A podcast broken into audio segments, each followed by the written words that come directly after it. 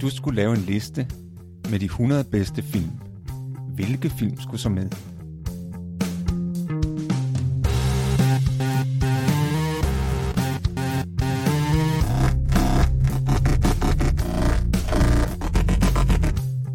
Hej, jeg hedder Morten. Og jeg hedder Thomas.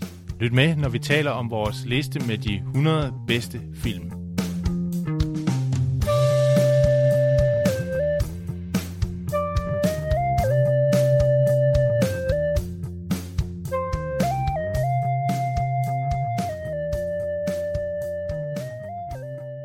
Og velkommen til vores podcast 100 bedste film. Jeg hedder Thomas, Og jeg hedder Morten. og i dag er vi nået til film nummer 16 på vores fælles liste over de 100 bedste film. Og den film, vi skal tale om i dag, den hedder Dr. Strangelove. Og så har den en, en undertitel, der hedder How I Learned to Stop Worrying and Love the Bomb. En, øh, en lang undertitel. Den er instrueret af Stanley Kubrick, og den er fra 1964. Og vi har blandt rollerne, har vi Peter Sellers, der spiller ikke mindre end tre roller i filmen. Det vender vi tilbage til.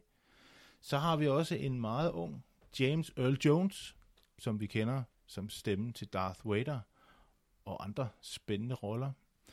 Og vi har en øh, Sterling Hayden, som, øh, som også er med i øh, Godfather-film, hvor han spiller den irske amerikanske politibetjent, der slår den onde, der, ikke den onde, men den, den, den unge øh, Godfather, da han passer på sin far øh, foran hospitalet. Og vi skal advare imod øh, spoilere. Vi afslører både handlingen og slutningen, så hvis man ikke vil udsættes for spoiler, så skal man se filmen, før man hører vores podcast. Dr. Strangelove er et koldkrigs øh, komediedrama, kan man sige. Meget morsom film, der øh, starter på en amerikansk øh, luftbase, øh, hvor der bliver trykket på nogle knapper, der udløser nogle bombefly, der skal kaste deres last over øh, russiske mål. Og øh, det er en, en af de amerikanske øh, militærchefer, der er der har øh, er gået amok, kan man sige. Han, øh, han sender de her fly afsted. Og så er vi så øh, vi er på den her base, og vi er også i kriserummet, The War Room, hvor præsidenten og hans, øh, hans øh, hjælpere, de prøver at udrede situationen med kontakt til Rusland. Og vi er i et af de her bombefly også, hvor stemningen er meget hektisk, da de modtager den her meget mystiske ordre om, at de skal bombe. Og, og, og filmen udspiller sig sådan set over forholdsvis kort tid, er meget hektisk og, og meget morsom. Og sådan i sort-hvid også. Så den giver sådan lidt en, en øh, autentisk stemning, øh, tror jeg måske. Det er derfor, den er i sort-hvid. Men, øh, men, men Thomas, temaet, den kolde krig, hvad, hvad siger du til sådan et tema? Jamen, jeg, jeg, øh, altså, jeg, kan jo, jeg har jo en alder, hvor jeg kan huske den kolde krig. Det skal man jo have en vis alder for at kunne huske. Jeg kan for eksempel huske, da jeg var omkring øh, 13-14 år, det vil sige 83-84, det var jo i slutningen af den kolde krig, men, men det var et tidspunkt, hvor den kolde krig var ret varm. Det vil sige, det var en ret spændt situation, hvor, og, og en frygt for, eller, eller forventning om, at, at uh, der snart kunne komme en atomkrig. Og jeg kan huske, at Ekstrabladet, de havde sådan en uh, kampagne, som de jo har indimellem, som hed Nedtælling, øh, hvor de skrev om, øh, hvor tæt vi var på en atomkrig. Og, og de brugte sådan et symbol med et ur, hvor viserne, det var missiler. To missiler, der viste, at klokken var 512. Det synes jeg var ret skræmmende dengang, hvor jeg var 13-14 år. Og, og, og dengang, der, der, der kunne jeg jo ikke gennemskue, at det her med, at øh, der, der er dele af pressen, der bevidst spiller på frygt, fordi frygten sælger. Og på det her tidspunkt, hvor filmen er lavet i 64, der har vi jo haft et af højdepunkterne et par år tidligere i 62 med Kuba-krisen, hvor den kolde krig var, var rigtig varm, da USA forsøgte at få øh, atommissiler på Kuba ret tæt på, øh, på amerikansk øh, farvand eller amerikansk jord. Og det, det var udviklet sig til en meget hektisk krise, og jeg synes, den her film øh, måske prøver at ramme de der ting, der sker, når man er presset og skal prøve at kommunikere med øh, øh, den russisk-amerikanske præsident, er nødt til at fortælle sådan, at øh, vi har ikke tænkt os at trykke på knappen og bla bla bla, samtidig med, at de bliver presset af nogle militærfolk. Ja. Øh, og jeg tror nok, jeg tror jo, altså her i filmen, der er det sådan, at de har en, der er en direkte linje, eller, nej, det vil sige, der, der, der er en telefonsamtale mellem den amerikanske præsident og den russiske præsident. Jeg tror faktisk, hvis jeg kan huske rigtigt, at den, der blev oprettet en direkte linje mellem amerikanske og den russiske præsident efter Kuba-krisen. Af samme grund, ikke? Ja. For at man kunne have en direkte kommunikation, så man kunne undgå misforståelser. Ja. Fordi øh, dem har man jo også historiske eksempler på. Jeg kan huske et sådan lige ud af hukommelsen med, hvor der er en, en russisk øh, officer, der får at vide, hov, nu står vi i en situation, du skal trykke på knappen. Det gør han så ikke. Præcis. Og, og, og man skal tænke på, at, at øh, en atomkrig kunne jo starte på flere måder. Det er jo ikke nødvendigvis en, en øh, sådan, øh, politisk øh, eller bevidst beslutning, der kom fra højeste sted. Det kunne også ske ved en fejl. Eller for eksempel, som her i filmen, det er en general, der er blevet sindssyg og selv giver ordrene. Eller det kunne simpelthen være en fejl på radaren. Den viser pludselig noget, der ligner missiler, øh, men som ikke er det. Men også, også øh, ja, netop den der historie, du fortæller, der blev lavet et dokumentarprogram, der hed uh, The Man Who Saved the World. Ja, god til. Ja, om, om den her russiske kommandør, som, som ser på radaren noget, der ligner amerikanske missiler, og hans ordre er jo egentlig, at så skal han sende missiler afsted den anden vej med det samme. Det gør han så ikke. Han tænker selv. Han tænker selv, og han, han venter på en bekræftelse. Der er, de har jo forskellige systemer, som fungerer uafhængigt, og han vil gerne have bekræftet af et, et andet overvågningssystem, at, at der faktisk er missiler, og derfor venter han. Og, og så kunne man jo godt tro, at han ville blive belønnet. Det gjorde han ikke. Nej, det blev han ikke. Hans karriere stoppede der. Fordi han er jo ikke fuldt proceduren. Nej, det skal han man gøre. jo ikke øh, sendt missilerne afsted, som han skulle. Men det gør de i filmen. I den her film handler det rigtig meget om, at man skal følge sin procedure, og vi får sådan meget udpenslet, hvordan de her procedurer kommer i gang. Ja. Fordi det hele starter jo med, at der er den her, øh, øh, hvad hedder han, Riper. Øh, Jack som- the Ripper. Jack the Ripper, ja. Han, han starter det. Han er en gal. Øh, han er blevet en gal. Øh, og, har, og har virkelig den her øh, kommunisme-forskrækkelse helt tæt på huden. Så han beslutter simpelthen, at øh, han sender den her kode afsted til de her fly. Og det er jo ikke bare en kode, det er en kode, der fortæller flyene, at hvis de får den her kode, så er det fordi amerikanske mål er blevet ramt, og de skal reagere med det samme, og de skal ikke modtage nogen kontraordre. Ja, Altså, der de er må sådan ikke- et specielt system, hvor en kode bliver oversat til en anden kode, som så viser, hvad for en angrebsplan de skal følge. Ja. Og så er der også sådan noget med, at de slukker for øh, radar øh, kontakt, altså så, så man kan kun kontakte dem og tilbagekalde ved at bruge en helt speciel kode. Ja. Som der er ikke ret mange, der kender. Den er, det, det gør det ret svært at, at få dem kaldt tilbage. Og hele det her system er udtænkt for at sikre gengældelse. Ikke? At det skal Jo. ikke kunne lade sig gøre at angribe. For eksempel, hvis vi øh, bomber regeringen og præsidenten og sætter dem ud af spillet, så kan vi undgå gengældelse. Nej, nej. Der, så vi, der er lavet sådan nogle øh, indviklede systemer, der skal sikre. Og, og, det, og det sjove er, at i det her war room, så siger præsidenten, som jeg spillede Peter Sellers, han siger, jamen jeg forstod det sådan, at det her ikke kunne ske, med mindre jeg har, jeg har godkendt det.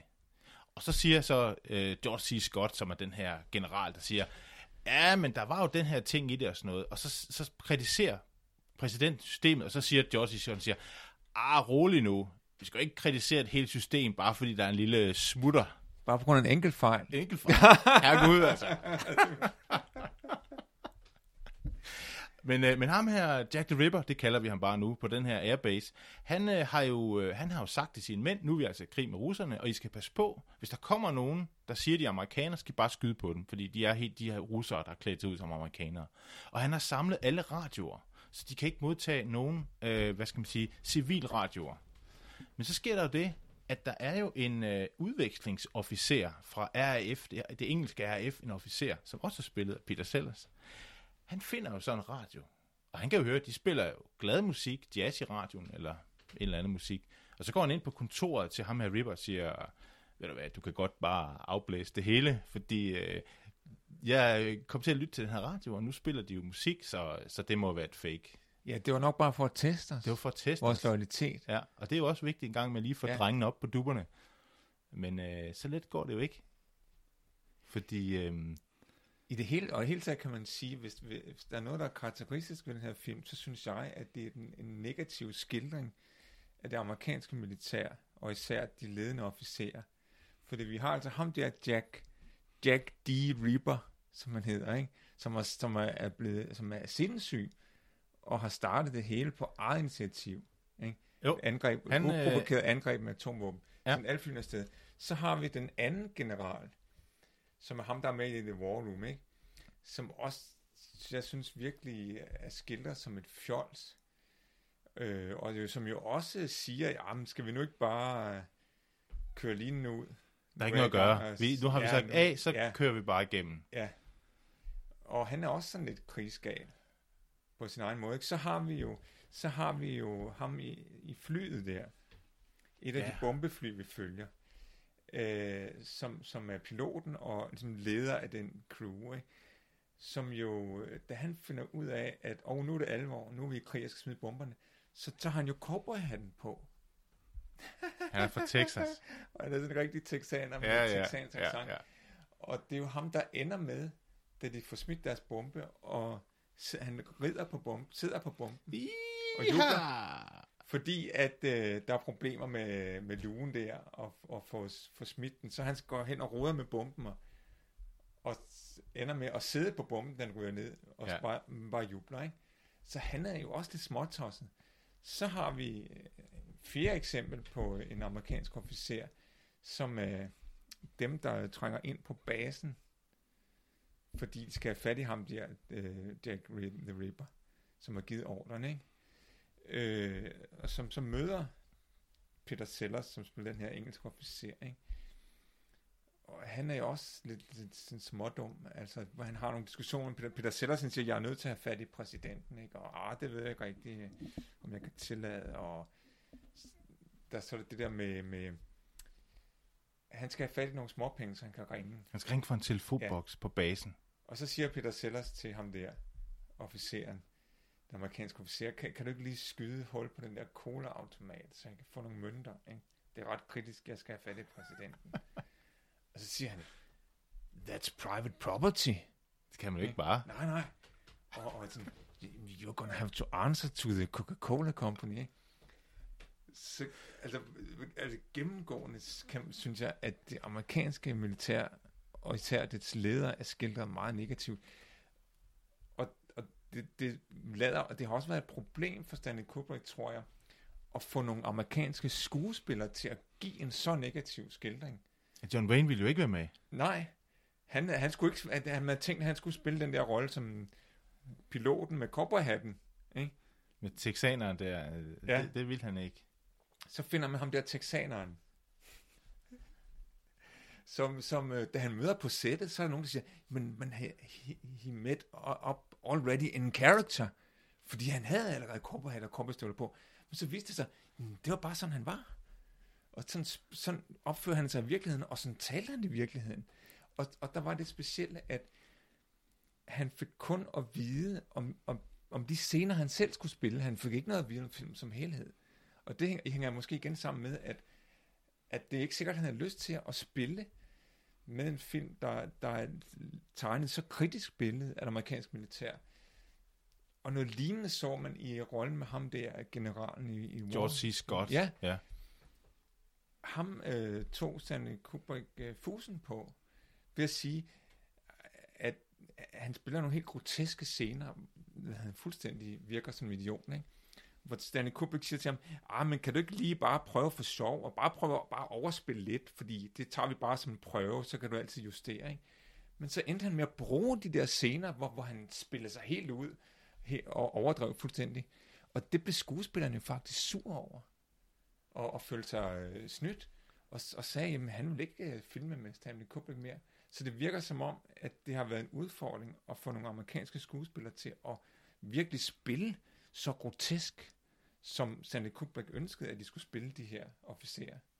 Det er virkelig en film, der, der, der laver øh, tyk, tyk satire på, ja, på det amerikanske militær og på hele opfattelsen af den kolde krig i forholdet til russerne.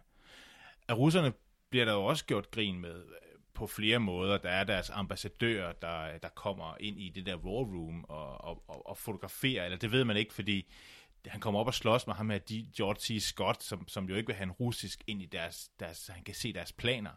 Og så ringer de over til den, til den russiske øh, chef der, øh, præsident, og, og, øh, og, og, og snakker med ham. Det er sådan en meget morsom scene, hvor Peter Sellers snakker med ham. Og så viser det sig jo, fordi problemet er jo, en ting er, at de, de, de kommer til at lave en, at bombe et sted. Det sker der måske ikke så meget, hvis russerne ligesom ved, at det er en fejl.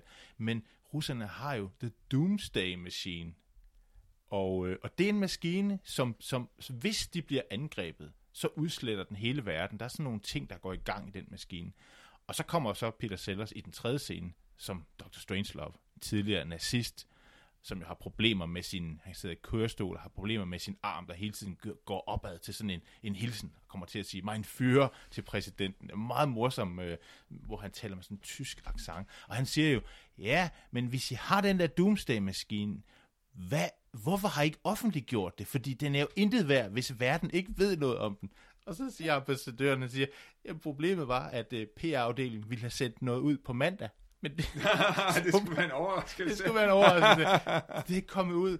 Så, øh, så hvis der bliver bumpet et sted, så øh, gør de gengæld. Det kan slet ikke stoppes, fordi den kan ikke, det er sådan en meget billig anordning, fortæller de. De har ikke råd til de helt store armbevægelser. Så de har lavet den her Doomsday-maskine, som hvis de bliver angrebet, så udsletter de sig af verden. Så det er sådan en fuldstændig absurd situation, der er opstået, fordi de her systemer jo slet ikke har kunnet snakke med hinanden. Der er ingen dialog det er jo igen den her afskrækkelsesfilosofi med, at, at vi er nødt til at lave nogle systemer, der, der kan sikre gengældelse, og på den måde afskrække ja. modstandere fra at angribe. Det, det, den er både russerne og amerikanerne jo med på, ja. på hver deres måde. Ja. Jeg bliver helt tør i halsen, Thomas. Ja. Hvad har du at, at byde på? Jamen, jeg har lidt vodka her. Det synes jeg er godt. Det, det er jo også det, russerne drikker. Ja, det er det jo. Det er rigtig Men ham med Jack the Ripper, han, grund til, at han, han har lagt mærke til, Thomas, har nogensinde set en russer, der blander vand i vodkaen? Nej, nej, nej de drikker det rent. Ja. Så jeg har valgt, ligesom ham, at drikke destilleret regnvand. Ja. Fordi øh, så får jeg ikke de der russiske biologiske bakterier i mig. Der er også noget, de putter i. De putter det i de for at noget overtage vand. Er det, er det fluer, eller hvad er det? Ja, for det, at overtage det er kommunistisk komplot. Det er det. Og det er han Kæmpe stor konspiration. Det, har han regnet ud. Og han, og, og han spørger Peter Sellers, har du nogensinde undret dig over, hvorfor jeg kun drikker destilleret regnvand? Og så, ja. siger, så siger den her AF, jo, det har jeg da, det har jeg da tænkt på, fordi han er dybt mærkelig. øhm, men, men det tror jeg, jeg vil drikke. Okay. Jeg har sådan en regnmåler ude i haven, øh, som jeg har samlet noget regn. Vi har jo endelig fået noget regn. Og øh, jeg skal ikke have nogen øh, konspirationsbakterier i mit vand. Så som fremover, så drikker jeg kun regnvand fra den regnmåler derude. Og den er jo et orange, og ligner sådan en lille orange uhyre. Fordi den beskytter imod kommunister. Yes. Måske. Jeg tror, jeg holder mig til vodka. Ja, men jeg drikker regnvand. Skål. Skål. Ja. Øh, Thomas, er der en øh, konspiration? Nej, undskyld, det er fordi, jeg har konspiration helt øh, ja, ja. op. Men det, jeg mente, det var selvfølgelig, er der en forvekslingsscene i Dr. Jeg, jeg synes, man kan sige, at, at der på en vis måde er det modsatte af en forveksling. Det modsatte? Det modsatte af en forveksling. En omvendt forveksling. Fordi en forveksling, det er jo, når man, man, man tror, man ser en, man kender. Ja. Man tror, det er den samme, men så er det en anden. Men her har vi på en måde det modsatte i og med, at Peter Sellers, han spiller hele tre roller, hvor han ser meget jo forskellig ud, forskellige kostyme. Så der kan man sige, at det der sker i den her film, det er, at man tror, at det er en anden, men så er det den samme. Det er nemlig Peter Sellers igen igen, det bare en anden rolle. Omvendt så det er omvendt forveksling. Det har vi ikke haft før. Det har vi ikke haft før. Det er meget spændende. Det er en ny variant. Det er en ny variant, ja. Yes.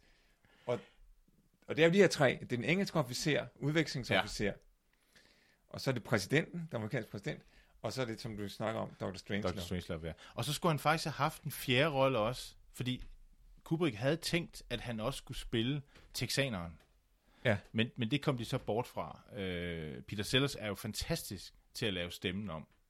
Øh, der var lidt med, om han så kunne spille den her texanske accent. Det havde han nok godt kunnet.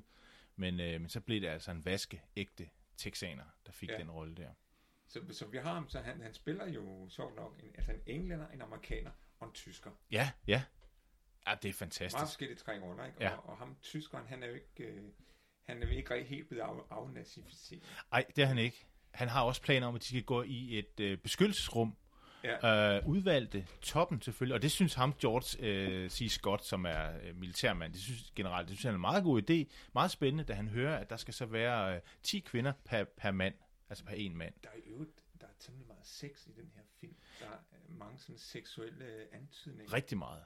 Rigtig og, meget. Og det er lidt på to måder, at, at, at det her seksuelle tema, altså det er dels som en slags øh, sammenligning, en parallel mellem sex og krig. Altså ligesom, jeg kommer til at tænke på, på dansk har man ordet at være krigsliderlig, og på amerikansk har man udtrykket wargasm. Ikke? Altså det, det er ligesom om, at begæret efter krig i virkeligheden er afspejler eller er en afledning af et seksuelt begær.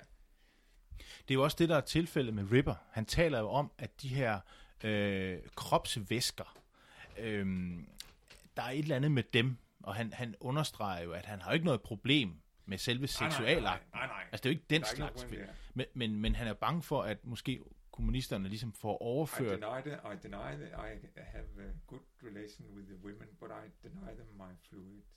Ja. Han taler meget om de her kropsvæsker, som at det så ligesom er den balance, der kan, der kan blive skubbet, og, og det så ligesom er, er for at vise potensen, at Ja. han, han sender de her raketter Så, så afsted. der, en, det, det her ligesom krigsliderlighed, hvor det, som det, det er begæret efter sex og begæret efter krig går op i en højere enhed. Men vi ser også øh, seksualiteten på en anden måde, nemlig som en distraktion, hvor, hvor at, at folk er optaget af sex og derfor egentlig forsømmer deres pligter. Altså for eksempel ser vi ham, Scott, generalen, ikke, i starten, hvor, hvor det er gået galt, og flyene er blevet sendt afsted. At så bliver han jo ringet op. Ja, og sammen med sin sekretær, Ja, de ikke? tager sekretæren, der, han er jo i gang med sekretæren, har en affære med sin sekretær, og de skal øh, hygge sig der, og så han lader sekretæren til telefonen. Og det kræver temmelig meget overtagelse for at få, få ham til, altså generalen selv til telefonen. De står og snakker der gennem sekretæren, ikke? Fordi nu, han, nu har han jo tænkt, at han skulle hygge sig med sekretæren, så gider han ikke at lige pludselig forholde sig til en eller anden krise. Det er forstyrrende. Men bare fordi der er sendt nogle atomvåben ja. afsted, Ja. det gider han ikke lige nu. Så, så der er ligesom sex, som, og, og vi ser også noget lignende, da præsidenten ringer til den russiske præsident. Så får han jo at vide af den russiske ambassadør, ja, han er jo præsident, men han er også en mand. Han er også en mand. Så, øh, Så han er han er i gang med en luder, eller er noget, ikke eller, eller, ja. eller, eller en elskerinde. Og så, og så, og så, og så siger han også, um, be careful, I think he's drunk. Ikke? Så, så han er i gang med en luder, og han er fuld. Og, og, og så spiller der også noget høj musik. Ja. Kan, Så hvor- kan du skrue musikken lidt ned, Dimitri? Ja, det, ja, det, det, Og i flyet er der jo en af de her menige, der er i gang med at læse et Playboy. øh, ja, ja, mens de og flyver, så, og så fordi har de det er det her sådan- en slags survival kit, har de også med. Ja, Hvor de pakker ud, der er nogle penge, og så, er så er der nogle kondomer. Og, og, så, nylonstrømper. nylonstrømper ikke? Ja. Og så siger han, åh, man kunne da have en god weekend i Dallas med det her. Ja, det, eller det, Eller, hvis, det skulle han have sagt. det, det sagde han oprindeligt. Ja. Men der, der er det meget specielle ved den her film, at den falder sammen med mordet på Kennedy. Den, er, er før. Og faktisk skulle den have haft premiere der. den skulle have haft premiere samme dag, som det viser sig, at Kennedy bliver myrdet. Og den bliver aflyst, premieren så. Og udsat til øh, nogle måneder efter. Øh, og det er næsten som om, at, at filmen, uden at vide det selv, forudsiger mordet på Kennedy. Blandt andet med den der replik med, om oh, man kunne have det sjovt i Dallas. Ja. Det var så der, Kennedy blev myrdet, så den ændrer man. Til, Til Vegas, Las Vegas, ikke? Las Vegas, ja. Og s- Og der er en scene i, i, i slutningen af filmen, skulle den have endt med et lavkageslagsmål, grotesk i det her war room, hvor der, er- hvor, og den, havde man, den har man simpelthen taget ud af filmen og slutter den på en anden måde, fordi der var en replik i, øh, i den scene, som, øh, som gik på, at, øh, kan du huske replikken, Thomas? Uh, the Okay. young president has been struck down Ja, in his youth. og, og, og, og det, kan, det, det valgte man simpelthen ikke at kunne sige så kort tid efter mordet på Kennedy. Ja. Så på den måde er den jo er det en kontroversiel film, der øh, rammer ned i en, i en krise, både altså indrigskrise omkring mordet på Kennedy, og så selvfølgelig en, en udenrigskrise omkring den kolde krig, hvor den er nødt til at forholde sig til de her ting. Øh, men stadigvæk kommer den ud som en, som en særfilm. Det må have været meget mærkeligt at have set den øh, på det tidspunkt, tror jeg. Ja, man skulle grine eller græde. Det, øh, for den har, det er jo et meget alvorligt tema, den har, den har fat i. Men der er masser af morsomme ting. For eksempel bliver, bliver generalen jo ringet op af sin sekretær midt i det her The War Apropos Room. det ja. der med, med sex, ikke? Altså, det, jeg har jo sagt, du ikke må ringe til mig, når sidder jeg The sidder War i- Room, ikke? Ja. Så, så, ringer, så ring- ringer han, den her sekretær, han har en affære med, og vide, om han mener, det er alvorligt. Ja. Ikke? Mens de er ved at tage de her beslutninger om jorden, der er ved at gå Og under. prøver at stanse en atomkrig, Ja. og så, så siger de, oh, yeah, I, I got to go, the president needs me. Ej, det er en morsom film. Hvad synes du, Thomas? Øh, hvad, hvad synes du, øh, sådan filmens budskab er? Nå, altså et, et af budskaberne er jo helt klart, at, at, at det her våbenkapløb er vanvittigt. Og, og at forestillingen om, at man kan vinde en atomkrig er vanvittig. Og den her, hele den her øh, logik om, at øh, de gør meget grin med det her med gap. Altså det øh, hvor de taler om øh, forskellige former for gaps, altså ligesom en kløft, hvor man er bange for, at de andre skal have fået et forspring. Ja. Og jeg tror, det kommer oprindeligt af, at man talte om et missile gap på et tidspunkt. Altså, uha, de andre har vist flere atomvåben end os. Vi bliver nødt til at anskaffe endnu, endnu flere. Øh, men det bliver jo sådan virkelig gjort grin med, hvorfor vi får forskellige varianter, at om, nu har de vel ikke øh, fået et... Øh, hvis de andre har den der dommedagsmaskine, og vi ikke har den, så har vi jo et doomsday gap. Ikke? Og vi får... og, de, og de kan være i det her, det her beskyttelsesrum i 100, i, i 100 år. Men som George. Scott så siger, jamen efter de 100 år, så er vi nødt til at komme ud og nakke dem hurtigst muligt, fordi Ja. ja. hvis de kommer først op, så overtager de jo ressourcerne. Så de simpelthen... De simpelthen Så hvis vi kan passe på, at der ikke opstår et mineshaft gap. Ja. Det er, øh, det er en fremragende film, og, og den minder os jo lidt om en anden film, som også har et, et tema fra den kolde krig, hvor vi er oppe i, i, øh, i 84, den film, der hedder War Games, som, som, øh, som handler om en, øh, en computer, der er ved at overtage det amerikanske øh, sådan, øh, missilsystem, og vil prøve at sætte en krig i gang, men det, som, som man så skal prøve at lære computeren, det er, at den kan ikke, man kan ikke vinde en atomkrig. Det skal den så lige... Der er en læringskurve der. Så den har vi så ikke med. Den er ikke med på vores liste. Men vi har mange andre gode film. Det har vi. Og vi synes jo, at du skal se den her Dr. Strangelove. Øh, det er en utrolig morsom film. Tak fordi I lyttede med. Jeg hedder Thomas, Og jeg hedder Morten. og vi er tilbage næste uge med filmen Goldfinger. Det er en James Bond-film, også fra 1964. Den er instrueret af Guy Hamilton, og hovedrollen spilles af Sean Connery.